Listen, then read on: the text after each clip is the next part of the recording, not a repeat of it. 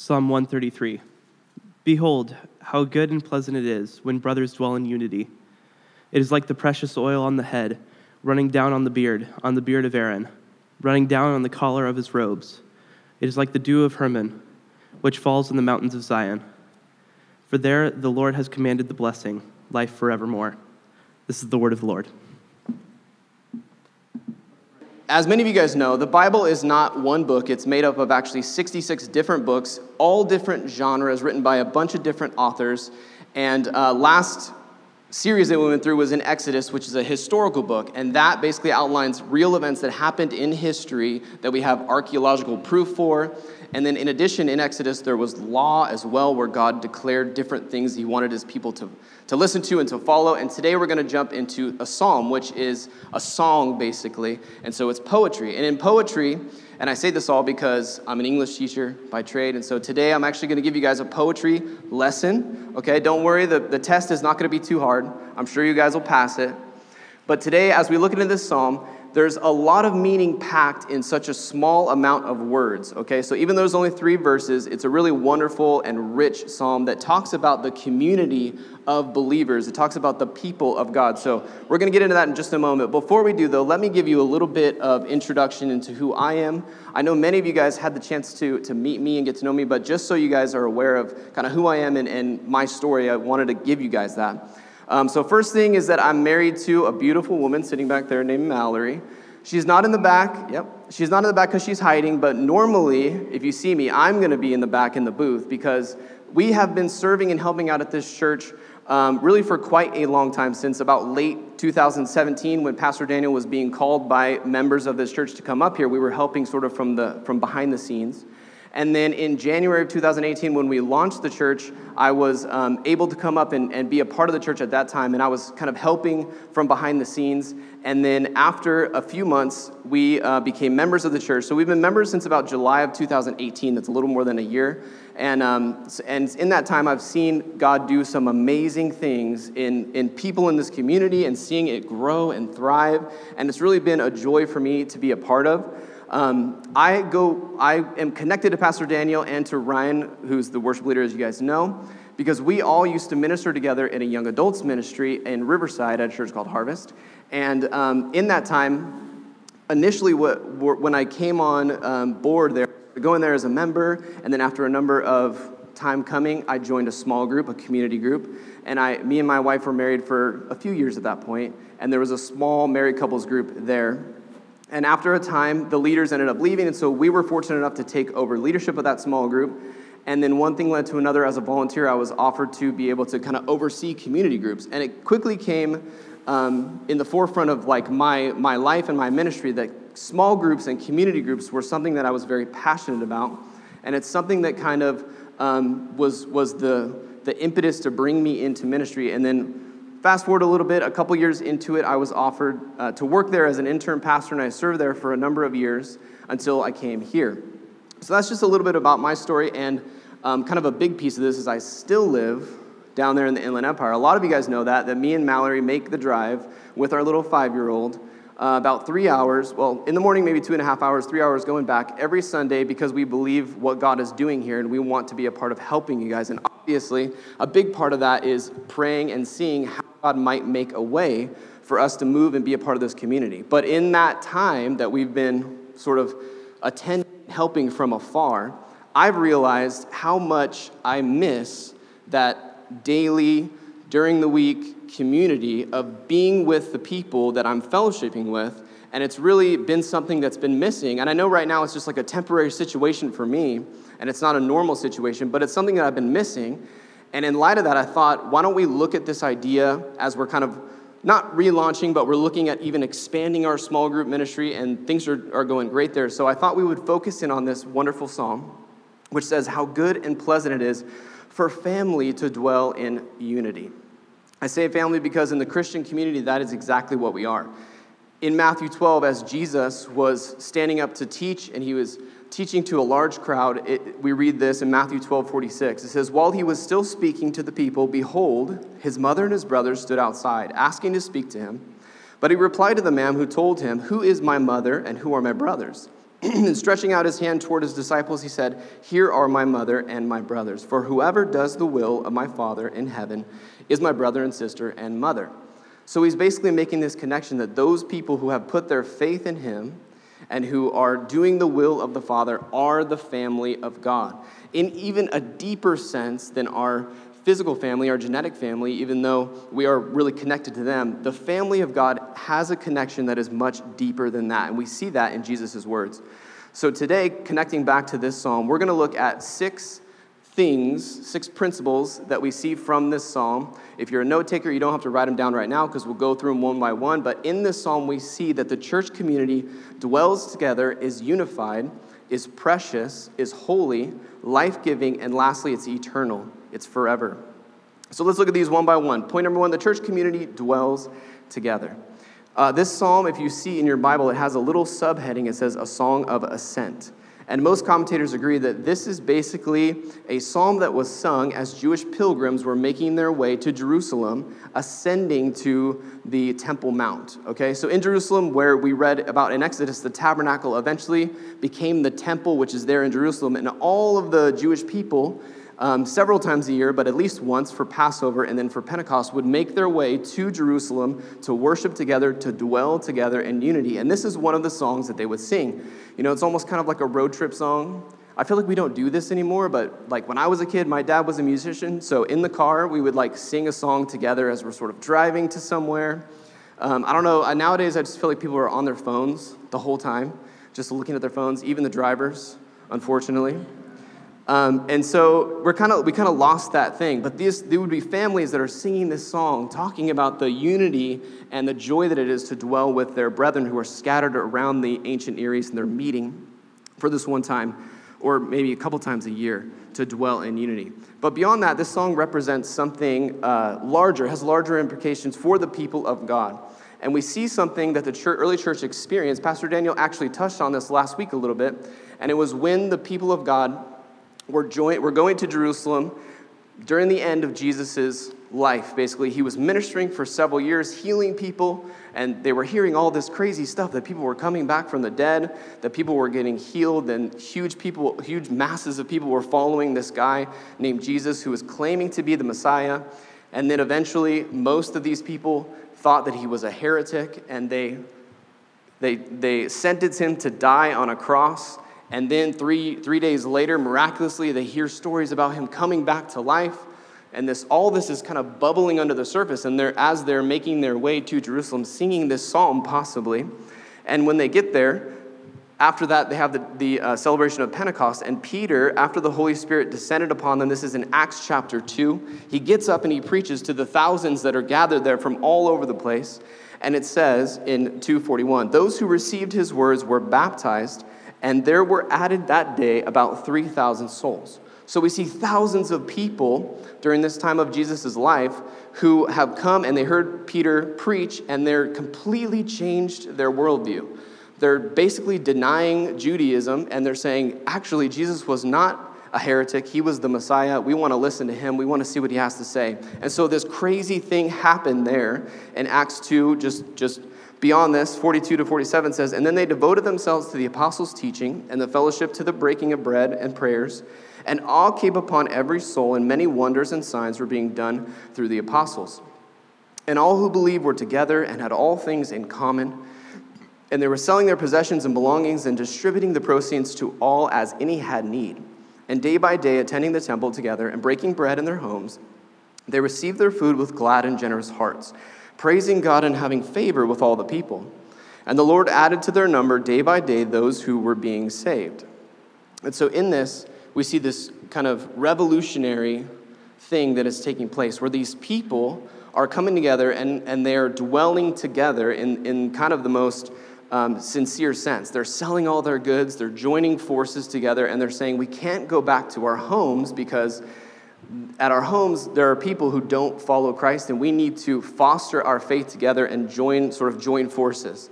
And they literally dwell together there and sort of transform their entire life. This is the foundation of the church community that was first built. And they had committed to dwelling together. And let me just say this does not mean that sort of this is uh, normative for us. We shouldn't nowadays sort of sell our things, join forces, build a commune, become quasi communists or something. That's not necessarily what this text is getting at. But what it is saying is that these people had to be in close proximity, they had to dwell together in order to build up and foster their face. They couldn't go back and scatter to where they came from because then they would be in a situation where they would not be able to grow together, right? Nowadays, we don't have to do that. Thankfully, we live in a country that um, affords us the opportunity to meet in communities all across really the entire country and really the many many parts of the world not all parts but many parts of the world and so we don't have to do sort of this thing that they did but the principle is still in place and that principle is for us to dwell together simply means that we living in close proximity to one another, being in continuous fellowship that is built both on faith and friendship. And that's what they were doing. That's the principle that they set forth. And for some of us, that, that might actually mean that we really move in together and live together. I think of the McGinnises, who I know Tyler moved up here, and he was uh, lucky enough to get a job as a nurse, and later Ryan and Taylor and their girls were they were kind of joined forcing and forces and dwelling together. Same thing happened with, with Kendra. She was looking for a place to live. She was staying with a group of girls in her small group, and uh, her landlord was like, We're going to sell the place. You got to find a place to live. She was in LA at the time. And then she came up to visit, and Delma offered for her to come back and stay with her, and now she's here. And so we see that people in the church are dwelling together. But um, and that's true for like small groups and different things, but that might not be the case for all of us. For most of us, it probably means just intentionally carving out times throughout our week for coming to small group to actually have spiritual conversations to develop our faith and understanding of who God is and to build important friendships. So we need to be dwelling together. So just as the first, the church when it launched, attempt made everything they could to uh, sort of live together, dwell together, be in close proximity, so we ought to do the same. And so that is the first point that the church community dwells together. The second thing that we see from this psalm is that the church community is unified. So it's not only that they're dwelling, they're also together and in unity. So we see this in the first verse Behold, how good and pleasant it is when brothers dwell in unity. It's not about just being near one another, it's about being in unity with one another. And honestly, we could preach an entire sermon about what does that mean to be in unity.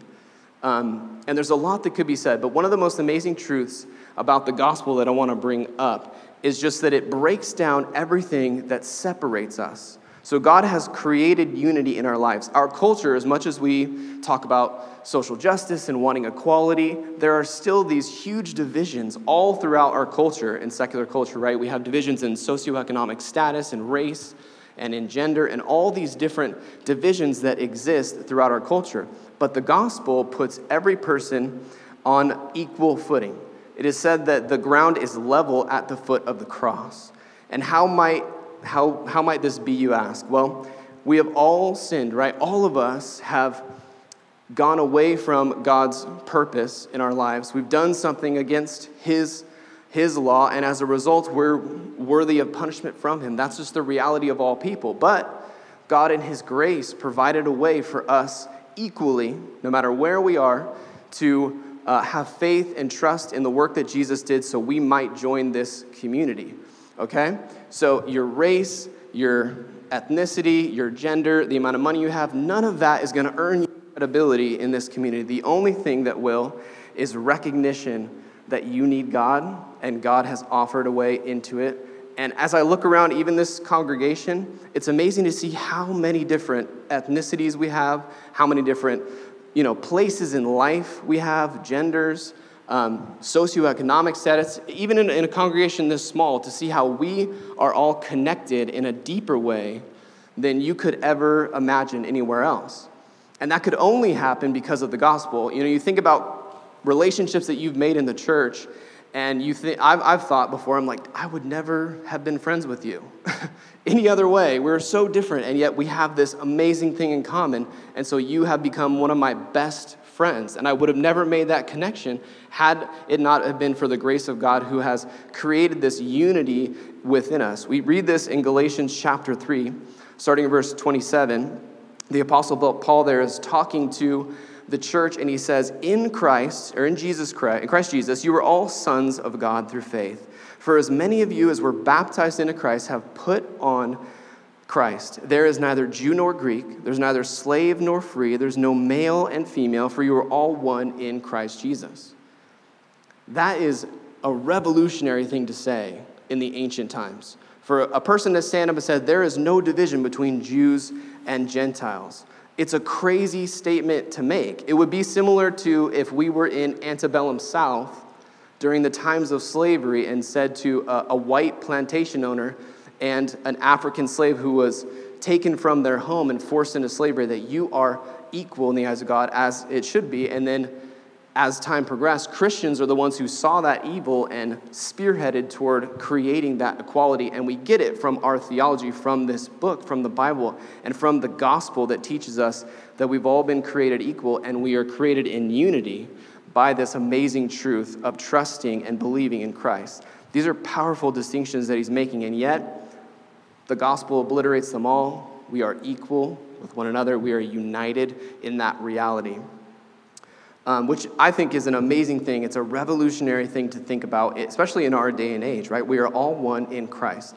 And one example where I see this sort of take root is in community groups. If you're in a small group in this community, or you have been in the past, you probably see people in that group that are all different, all different backgrounds, different, come from different countries, and yet each of their input is not only, um, is not only like valued, but it's required. Because in a, in a community group, it's not a monologue, it's a dialogue. And not that we're against monologues necessarily. Obviously, Jesus taught that way.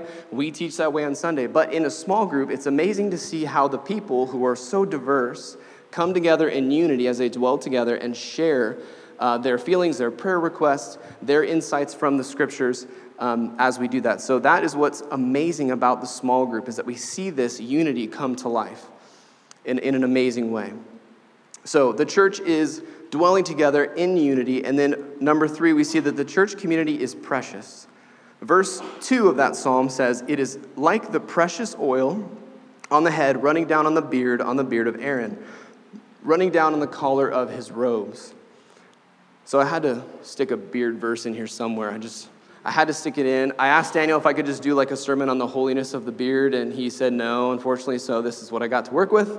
Uh, but it's a wonderful text, and it's talking about this oil, the anointing oil, and how precious it is that was applied to Aaron.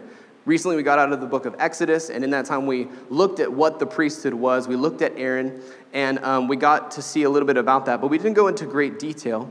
So, um, I'll, I'll get into a little bit of it now. What is this oil that the psalmist is talking about? How does it apply to a, you know, the church community? Because that it in that text that he's saying is the church community. It's precious like that oil. So if you turn in your Bibles to Exodus chapter 30, in verse 22, we're going to read just a couple verses over there and read about what is this precious oil that he's talking about. So in Exodus, starting in chapter 20, I'm sorry, in chapter 30 and verse 22. It says, The Lord said to Moses, Take the finest spices of liquid myrrh, 500 shekels, and of sweet smelling cinnamon, half as much, that is 250, and 250 of aromatic cane, and 50, 500 rather of cassia, according to the shekels of the sanctuary, and a hin of olive oil. And you shall make of these a sacred anointing oil, blended as by the perfumer. So, in their course of explaining all of the implements of the temple, they get into talking about this anointing oil. And to find a precise like value on this oil is basically impossible at this point, but we can make some estimated guesses as to what maybe this would cost. So, um, the shekel that Moses is talking about here in the text is not the same as the Roman shekel that was basically the first type of minted coins. That doesn't actually come around until after the Old Testament and before the New Testament in the intertestamental period when the Romans were, you know, rose to power and took over the world. They created uh, coins for basically the first time. And so that shekel is actually based on this shekel. The shekel that Moses is talking about is actually a, a measurement of amount, not a measure of value of money. But if we extrapolate from what that was worth to today's dollars, all these spices combined with a hin or a gallon of olive oil, by today's standard, is worth about $22,540. So this precious oil rough estimate, we can say it's worth thousands of dollars, just a single gallon of this oil. So, this very rough estimate, it's about you know, the cost of a month's rent here in Santa Barbara, 22,000. Okay, but the reality is that it is very costly. The oil was incredibly costly. Likewise, the church is incredibly costly, right? We are precious. We see this in 1 Corinthians chapter 6, verses 19 through 20. Do you not know that your body is a temple of the Holy Spirit within you, whom you have from God?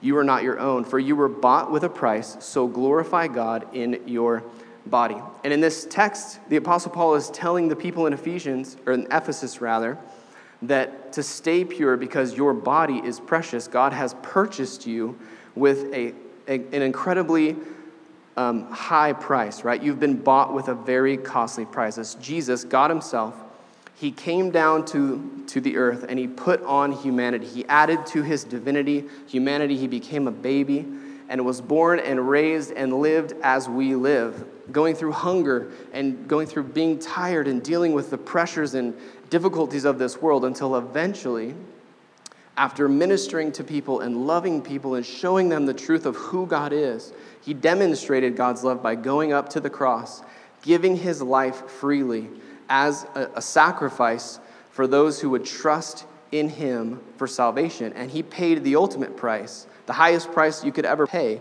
by giving his life on the cross. And those of us who see that price and put our faith in him can take advantage of how that amazing reality, right? So the price that was paid so that we could live together, dwell together in unity, was no less than the, the price of God's life himself. And that should cause us to look across the globe at all Christians and across our own church and seeing how precious each individual in this church is, that God would give so much to save that person and this person, even when you're feeling like, you're not really a big fan of that person or this person, guess what? God paid the ultimate price for them just like you, and uh, take that into account. We are a costly and precious people, and it costed the life of our Savior, and we are immensely grateful for the amazing uh, sacrifice that He gave. So, even though we might be frustrated at times, think about that reality of how much it costed just to purchase us from the place we were to where we are now uh, thank God for that. The church is precious, it's a precious thing. Uh, the next thing that we see from this holy anointing oil, that it is holy, right? It's costly, it's very precious, but it also indicates the holiness of the high priest and the priesthood. It is a holy oil. We see this continuing in Exodus, starting in verse 31. It says, You shall say to the people of Israel, This shall be my holy anointing oil throughout your generations. It shall not be poured on the body of an ordinary person, and you shall make no other like it in, com- in composition. It is holy, and it shall be holy to you. Whoever compounds any like it, or whoever puts any of it on an outsider, shall be cut off from his people. And so, in this, God is declaring that this is a holy oil. It's precious and it's also holy. And the church is holy.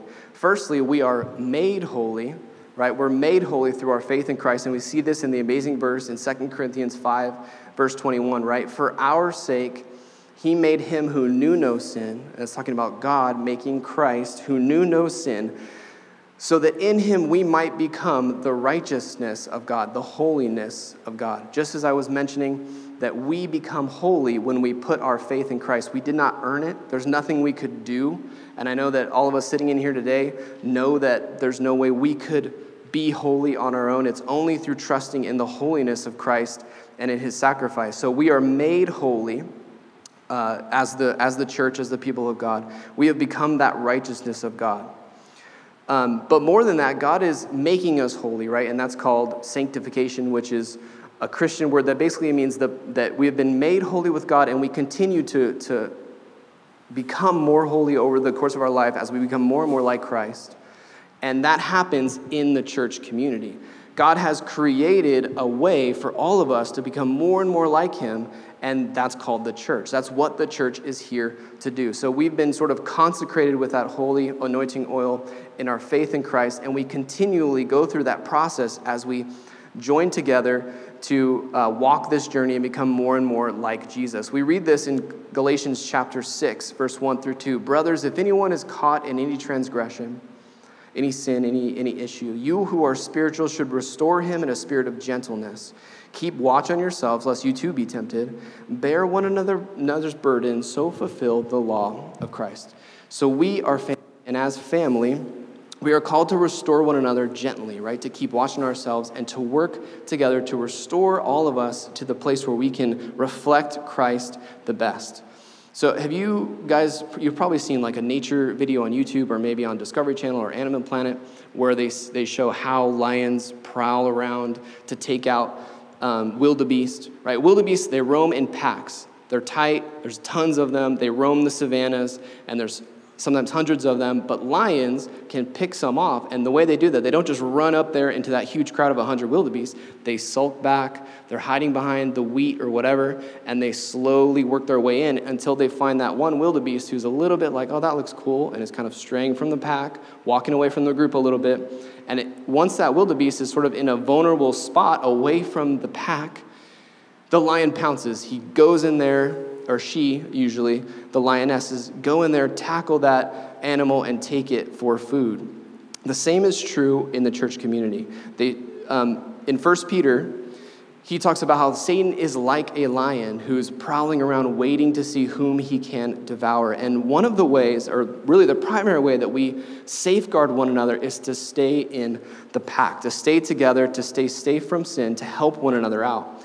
And I think too often we're scared, maybe we're to be vulnerable with one another, to get close to one another. Maybe someone has hurt you in the past and you're sort of shying away from that. You're just going to kind of keep, you're going to come to church and keep your surface level connection to people and then go home. But that's the kind of activity that could get you in a lot of trouble, right? Seclusion and secrecy are always a recipe for disaster.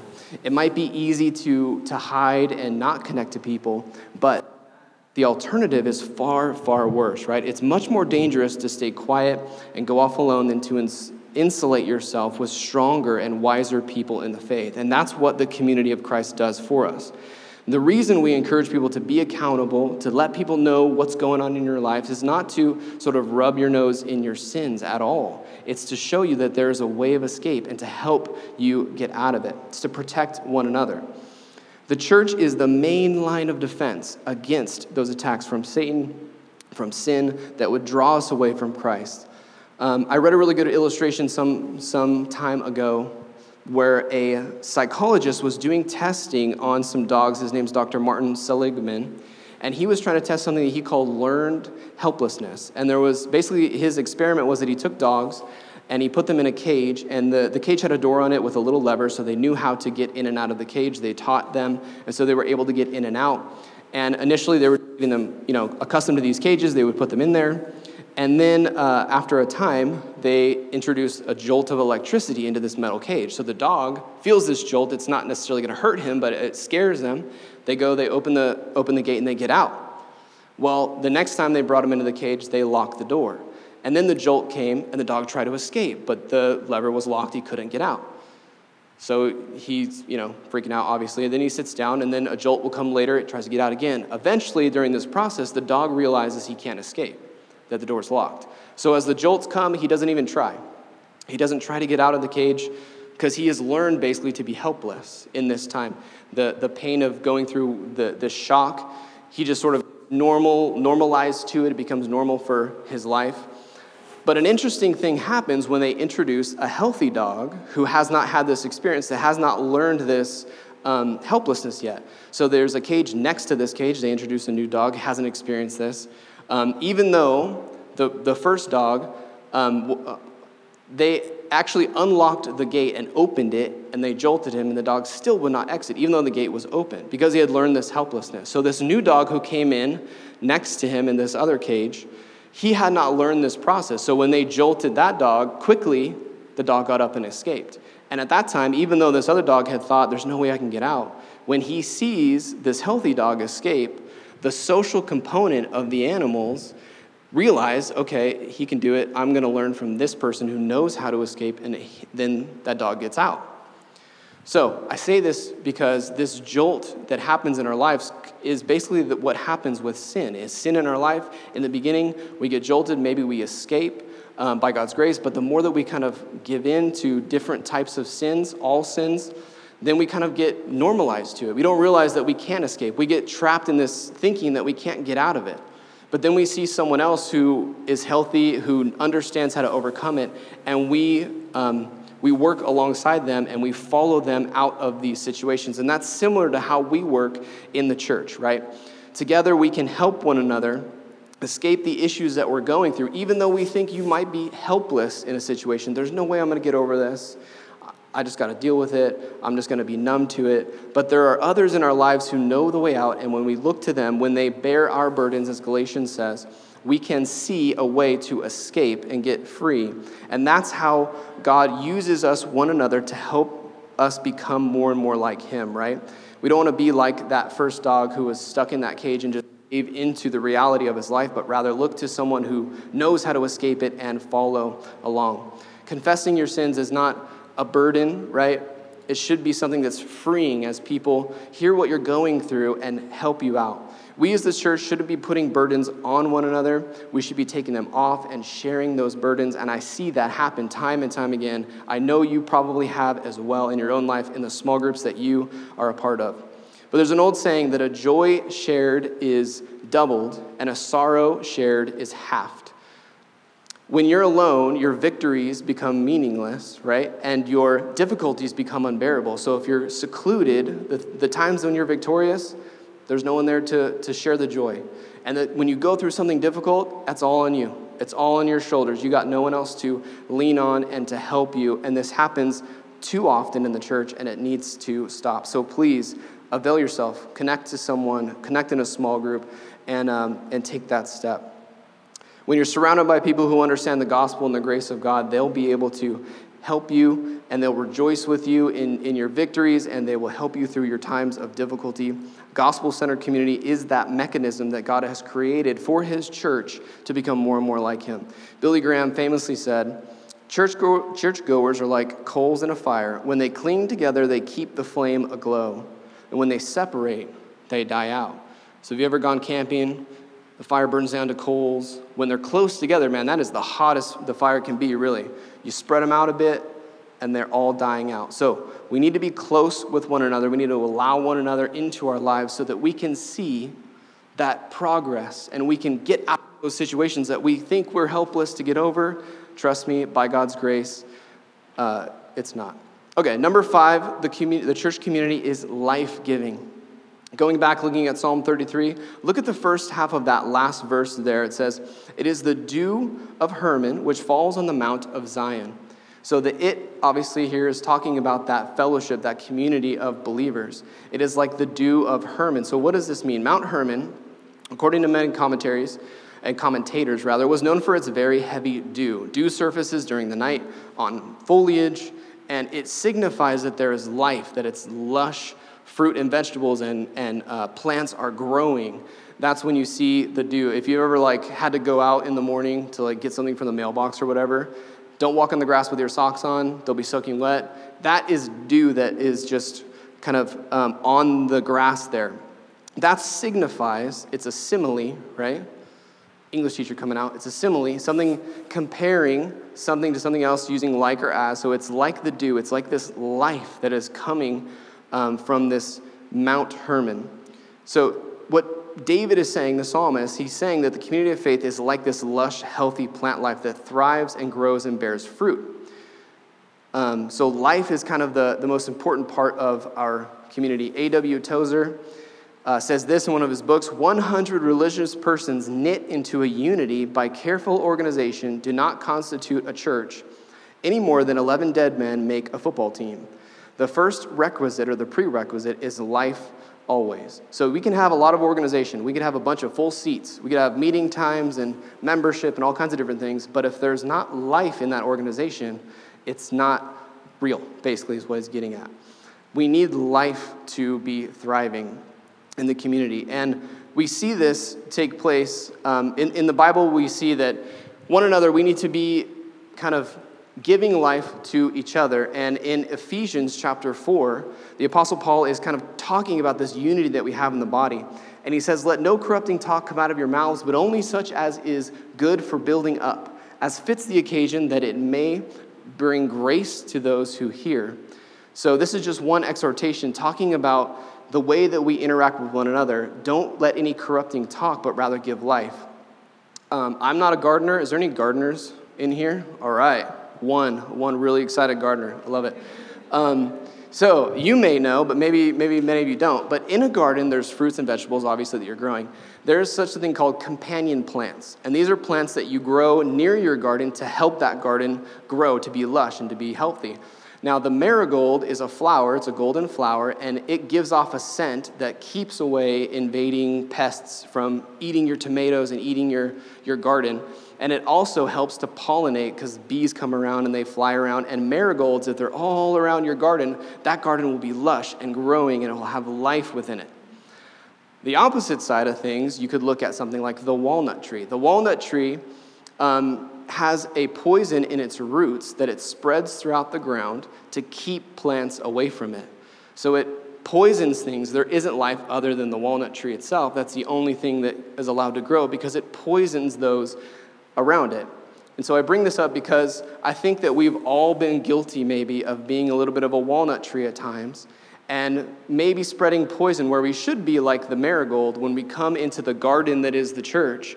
There's life and there's always encouragement from someone who's a marigold. And uh, I don't know, you could probably think of people in your life and in your mind right now who are those marigolds for you. Uh, the one that I'll point out today is Mr. Bob's story, right in the back. He, every time I come, he is my marigold because when I go up to him and I talk to him, I'm immediately just so much happier. I make a long drive to get here, and it's a little bit arduous at times. And I go up to him, laughing. He's causing, he's making a joke. Even this morning, as Diane walked up to say hi, Bob was like, she, she asked, "How you doing?" He's like, "I'm magnificent." All of us would probably be like, "Oh, I'm good. Yeah, I'm fine." Not Bob. He said, I'm magnificent. And then we talked about it for a minute. And it's just little things like that, seeing the life that is community. By God's grace, if we, if we take that um, exhortation seriously and be like that marigold, spreading life and love and happiness, versus a walnut tree. And I know that we've all been guilty of this at times, maybe complaining a little bit about this. The coffee's not very good. Donuts again, really. The bathrooms are weird. Like, we can complain about a bunch of stuff, and we've all done it, and maybe there's some in here who, who are struggling with that reality. And I'm not going to name names, I promise. But you, you know, looking at this, seeing this, that maybe those around you, when you leave a conversation from those people, don't feel as good. But when you leave a conversation from Bob, I'm definitely feeling happier and um, I'm always encouraged. And so I want to be more like that. I hope that we all do. We want to be life giving in our community. That's what this dew on Mount Hermon is it's this lush vegetation that grows and, um, and just helps to see us thrive. And that's what we as the church must embrace. The last thing that we're going to look at is the church community is eternal. So the last little part of the psalm says this For there the Lord has commanded the blessing life forevermore. And so at the end of the psalm, as we're closing it out, we see this little little reality that he's bringing up there where is there there is the people of god the church wherever god is present there is eternity and so he's saying there dwelling in unity with the people of god is where we see life that never ends. And we see this in revelation chapter 7 if we skip into the future. Chapters uh, 7, verses 9 through 10 says, After this I looked, and behold, a great multitude that no one could number from every nation, from all tribes and peoples and languages, standing before the throne and before the Lamb, clothed in white robes, with palm branches in their hands, and crying out with a loud voice, Salvation belongs to our God who sits on the throne and to the Lamb. This is a little window into heaven, the future, when all of the people of God throughout all the ages, from every tribe, nation, tongue, the diversity coming together in unity under Christ, and we're worshiping our Creator who has brought us all together. And it's amazing reality that never ends. It never ends. It is eternal, it goes on forever.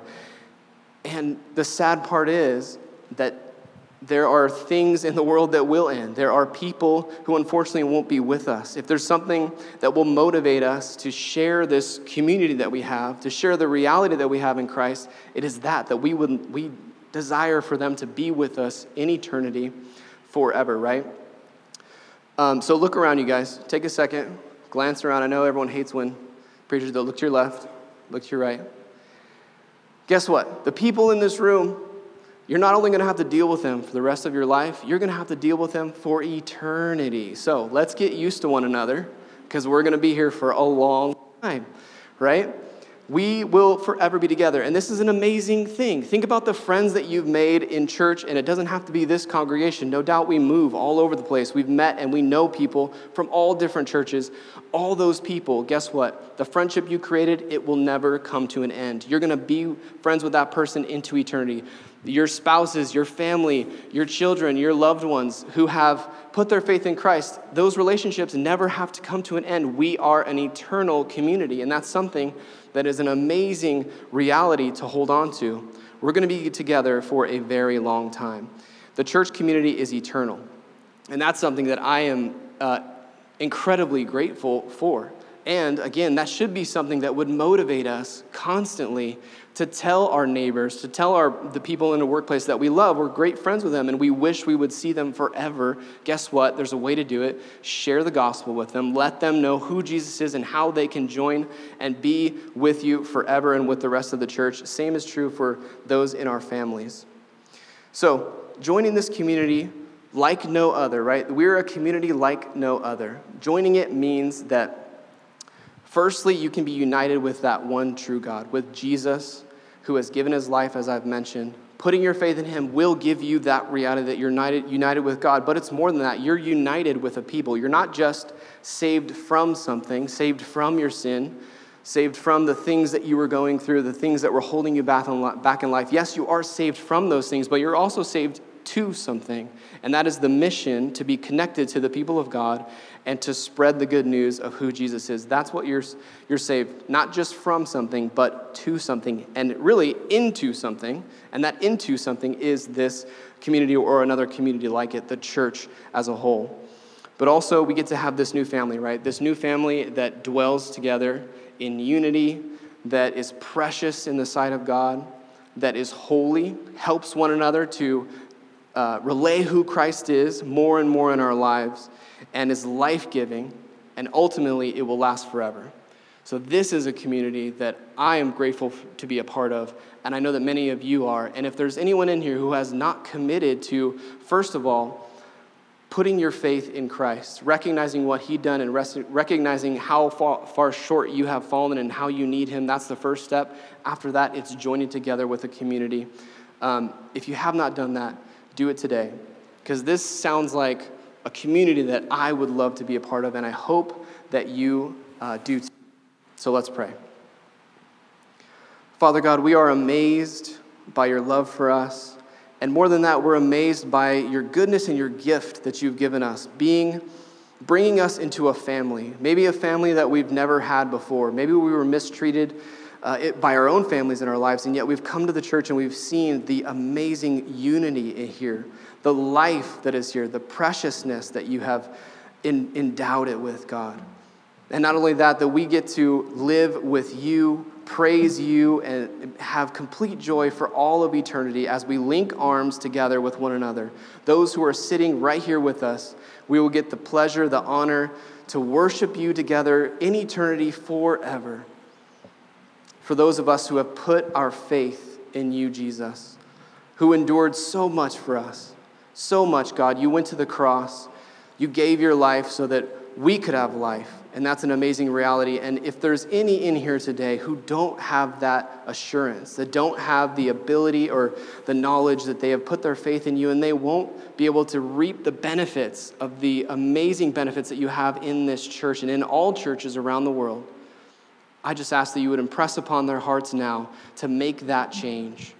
To make that change, Lord. And we love you, God. We thank you for this day that you've given us. We pray for this, um, for this picnic that's coming up, God, that you would continue to develop life in this community through events like that, God. That as we prepare to head over to the, the campsite or the, um, the park, that you would just help to develop our friendships, help to develop our faith in one another, or in you through one another, and to grow more like you through this community.